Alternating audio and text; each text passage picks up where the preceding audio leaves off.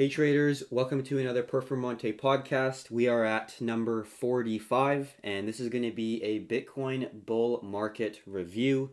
We're first going to be looking at some government information from uh, a previous prime minister in Canada, uh, talking about uh, how BTC could be a reserve currency, which is pretty unbelievable.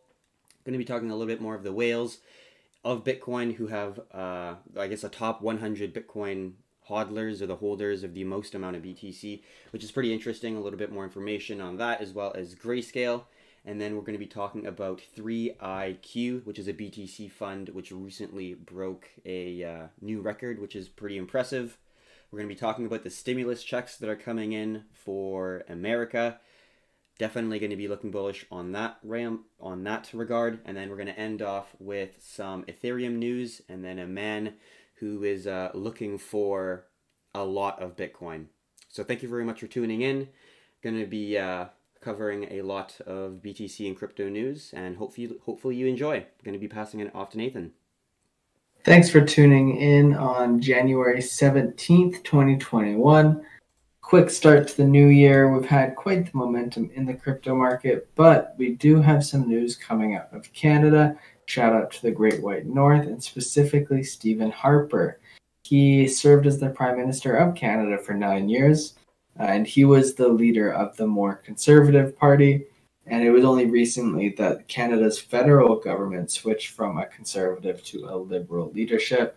And it was interesting to see that Harper took the opinion that the US dollar is being replaced and could be uh, could be up to grabs as that global reserve currency, and that other things like Bitcoin or gold start to back the new reserves that will replace the US dollar as a global reserve currency.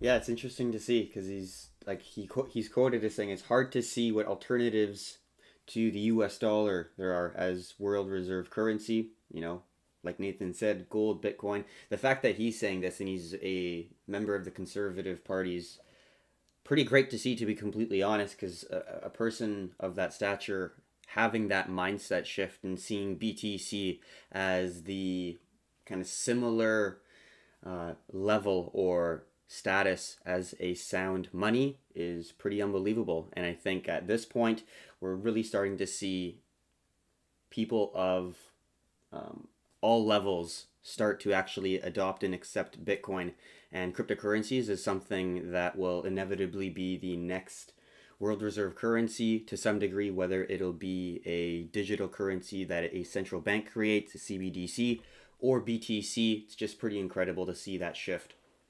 So the next thing we're going to be getting into, unless you have something to go over before, Nathan, there? Nothing else going ahead. No? All right, let's continue on here. So, next news we're going to get into is the top 100 Bitcoin addresses have accumulated $11 billion in BTC uh, in the last 30 days, which is pretty phenomenal. The whales are accumulating at the end of the day. We're seeing a consolidation right now, which in my opinion is very needed after that massive impulsive push. We're holding that 30k zone oh so well for a nice level of support, creating higher lows and we are seeing institutions funds and people who hold a lot of bitcoin have the utmost amount of confidence and conviction that it is going to continue and we think it's the same this is the start of a huge bull run for 2021 and we're going to be seeing some um, unbelievable opportunities and some very uh, lucrative moves that uh, could be in my opinion life changing so hopefully you're sticking along hopefully we are uh, able to you know keep your attention and uh, hopefully you're able to stick in the Discord and gain some knowledge, gain some information, and uh, try to capitalize on this next bull market because they definitely are accumulating.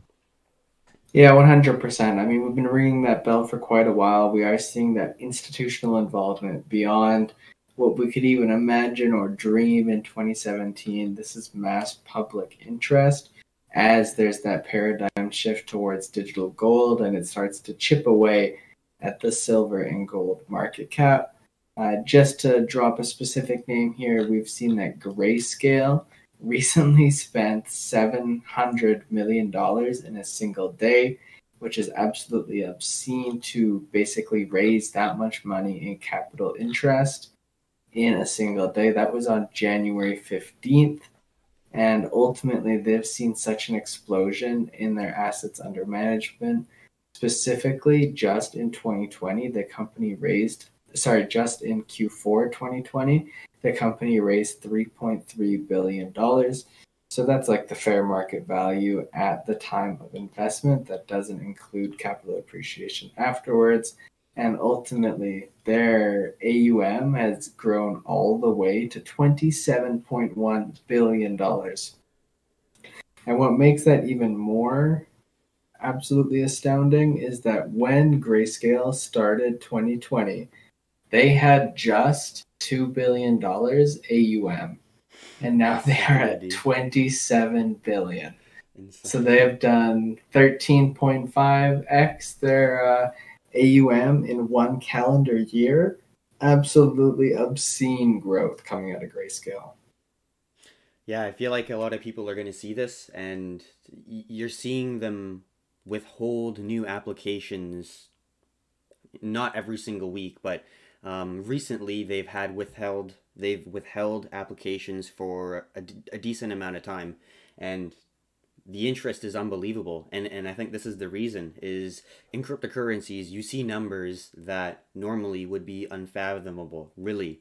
Um, unless you're talking penny stocks but this is an asset that has a larger market cap than warren buffett's berkshire hathaway and and it's coming up to tesla and and, and it's beat behemoths of companies and corporations major banks and financial institutions but it's growing at a rate that is sort of penny stock level. Like it, is something that is going to be an entire asset class.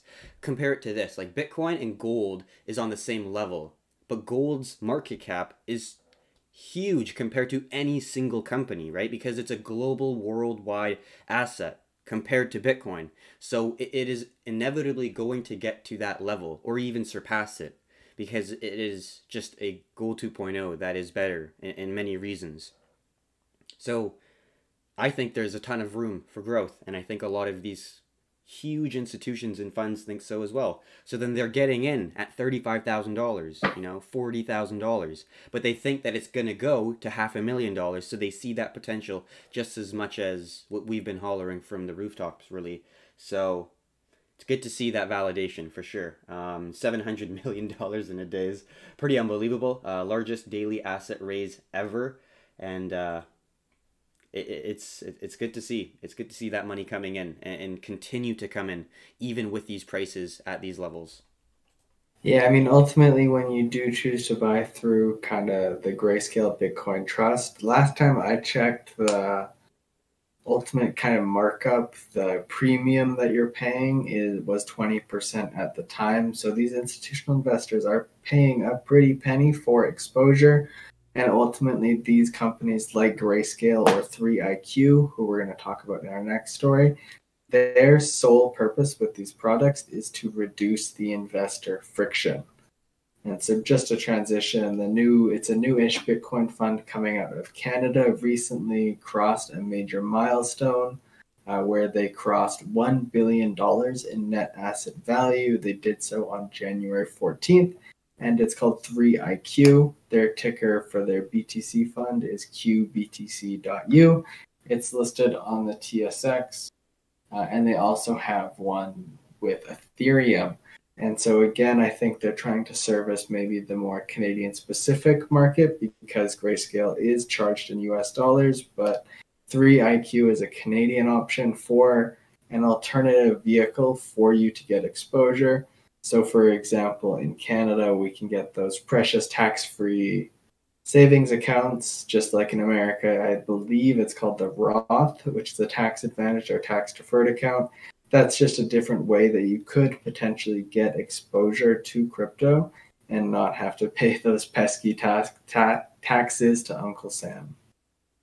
Yeah, really good option. And then if you also combine that, I guess if you are more of a, an active trader, something like Wealthsimple, if you're trading things like grayscale or even swing trading them, you will have to pay a commission on them because you don't get free trading in American companies or um, U.S. stocks. So what this could be as an option to that is in Wealthsimple, you can trade Canadian stocks for free. So then if you are a swing trader swing trading or something, that also could be a benefit using a Canadian stock compared to the US. So definitely some options there and really great to see that Canada's involved in the progression of the uh, adoption of cryptocurrencies definitely we also see things like neptune dash definitely uh, take a role in a canadian company on the west coast that is able to provide institutions investors and institutional investors as well as retail traders an ability to get exposure to um, all of their different assets that they have diversified in within the cryptocurrency space so really cool thing to see Next thing we're going to be talking about is the $1,200 US stimulus payment that uh, is now worth $6,495 that they, if they inve- uh, invested in April, would be.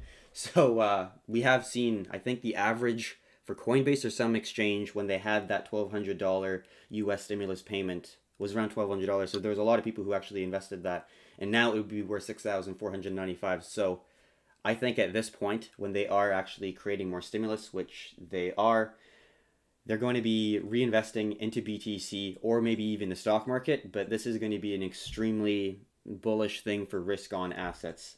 And I'm looking at maybe you know the story a little bit better there, Nathan, when the next stimulus is coming in. Uh, well, Joe Biden takes presidency uh, this Friday, I believe the 22nd. And uh, it's shortly after that that I think his new $2 trillion stimulus plan will come into effect. Uh, but he's ultimately come of the opinion that a massive amount of money is going to be needed to prop up the US economy. But that's ultimately the best option in terms of the company's outlook looking forward. And so I think we'll be starting off with a light $2 trillion in stimulus, just. Uh, maybe a cool 10% increase in M2 money stock, and then we'll work our way up from there. Because uh, I think Biden is no stranger to the amount of money that is going to be printed during his presidency. Yeah, well said. And and kind of going on a little bit more of a technical level, we do see the U.S. dollar on a pretty pivotal level of support right at the end and the completion of a double top and we're seeing quite a bit of weakness. Yes, we did form a little bit of a higher high, but I think we are going to be forming an ascending wedge from the looks of it here, and that could drop the price below our major level of support. And then, if that's the case, when the US dollar is plummeting, we do see a lot of risk on assets, especially Bitcoin, absolutely skyrocket. So, from a fundamental fundamental standpoint, I think it's definitely there. When there's stimulus, when there's a lot of money going around, that's going to decrease the value of the dollar and increase the value of sound money. And people are going to be looking at the gains of BTC and other cryptocurrencies, and they're going to have that extra slate inflow of capital, and they're going to be speculating because that is where the current volatility is, and that's where that money is uh, could be for people who are just looking for that next I guess, trending market. Like we're mainly focusing on cryptocurrencies for the long run, but people do chase whatever is trending. And right now, BTC and cryptocurrencies are definitely, um, I guess you could say, the talk of the town. So I think the money's flowing into pockets of American citizens, and then I think we're going to see that money flowing into cryptocurrencies. So 2021 is definitely shaping up to be an extremely bullish year. Yeah, I mean, ultimately, we are seeing both that institutional demand and potentially some uh, stimulus fueled retail FOMO, let's call it. And it's having an interesting effect actually on some centralized exchanges. Uh, interesting story is that there has been a significant drop in the reserves of Ethereum storage on uh, a couple different centralized exchanges. This data was specifically collected on January 14th but they found that there is a massive efflux of Ethereum off centralized exchanges, and it's kind of reducing the amount of currently available Ethereum to be traded on the platform, dipping into the liquidity pools such that there's less available for open trading. It's a bit of a speculation, but I think one component of that is that they are going into uh, staking programs or this kind of the passive income intent as people are hopping on that ETH 2.0 train. I think a different reality is that those coins are going straight off of Binance and onto something like Uni or Sushi Swap, where they're maybe participating in some high risk, high reward plays. But one thing that is interesting to note about this increased basically Ethereum network usage is that gas fees are getting very high. So to the point where I've seen it personally on Uniswap where uh, a normal speed trade, let's call it, is $25 and a fast slash trading speed transaction was $29.50, I believe, which is quite the hefty commission added on to your trade basically in order just to spin the Uniswap roulette or engage in kind of any DeFi activity on the decentralized network. Wow, yeah, that's definitely quite a bit of a increase in what you have to pay. Did not know that. It's, yeah, uh, one hundred percent. And I mean, ultimately, I feel like the Ethereum network is so fundamental to so many different aspects in crypto that that high gas fee is probably just going to become the gold standard. So it will be interesting to see if the exchange continues with this net trajectory towards basically an Ethereum outflow of their long term holdings, or uh, if they'll maybe have to start market buying to fulfill some orders. Because ultimately, I do think that uh, a depletion in exchanges' Ethereum storages could introduce a weird stressor on the market.